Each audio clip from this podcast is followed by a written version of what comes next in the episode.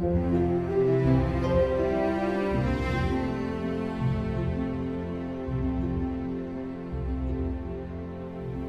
talking to the former Prime Minister of Spain, Jose Maria Aznar. Mr. Prime Minister, as a world leader, how do you see America's role in the world? Well, I, I believe in the leadership of uh, U.S.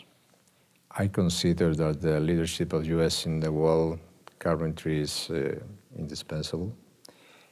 And the U.S. basically is expression of uh, democracy, of freedom, of expansion of these ideas. I, like this. But the presence of America is, must be decisive, not irrelevant. If the, um, if the influence of America de declining, US declining, the world will be more dangerous in the next future, inevitably. Traditional Western values, including Judeo Christian values, have long been under attack in Europe. Is this how you see it? I am very comfortable defending these values. Our problem is not defend these values. Our problem is to apologize um, to, for defend democracy or freedom or, or, or prosperity or for, for, for, the opportunities for the people. This is, this, this, this is the expression of, uh, of uh, a, a, better world. No?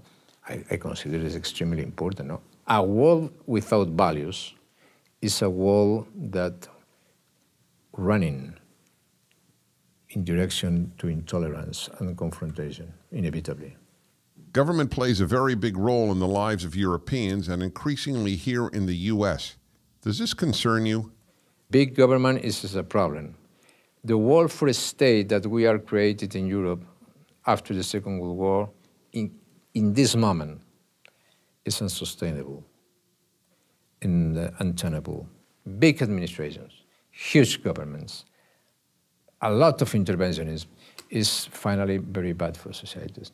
So then, why do you Europeans love big government? If you create a, a, a system, and the system is uh, the welfare system, you can be living in this system with um, very comfortable.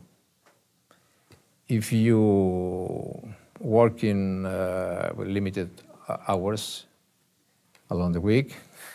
You have uh, long holidays. You have a good uh, health system, uh, free uh, education system. Well, uh, the, the comfortability of for, for, for a lot of people is uh, is very very serious now. But the problem is there's nothing is free. Nothing is for free. So are you saying that Europeans have chosen comfort over conviction? we have forgotten the forgot this the convictions now because uh,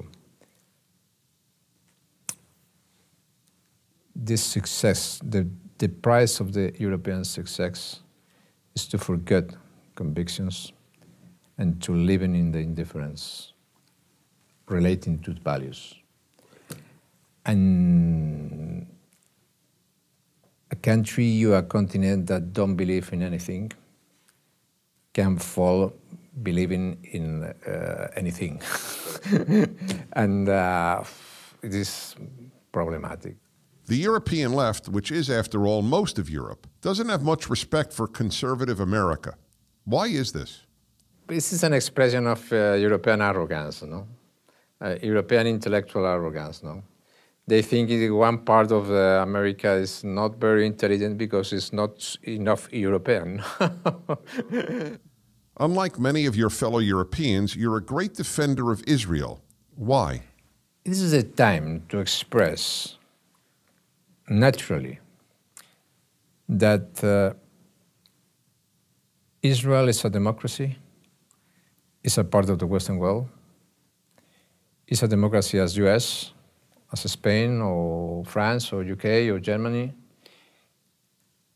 is a democracy under threat is a democracy that is in the front line of uh, Western values. We share the same values, we share the same uh, ideas, basically, and we must the responsibility and the obligation to defend Israel if Israel is under threat or Israel is under attack. You have formed an organization to support Israel, the Friends of Israel Initiative. Tell us about it. I'm in not Jewish. I have not any connection with, uh, special connection with the Jewish people. But the, and the most important thing, um, question for this initiative, Friends of Israel Initiative, is precisely that there is a not Jewish organization that defend strategically the idea that the state of Israel is a part, essential part of the Western world. Israel is a normal country, even more. Now it's a land of opportunities, prosperity, an spreading of prosperity, and high technology, and research, and uh, a lot of opportunities for, for, for the people. But it's a democracy. Thank you, Mr. Prime Minister.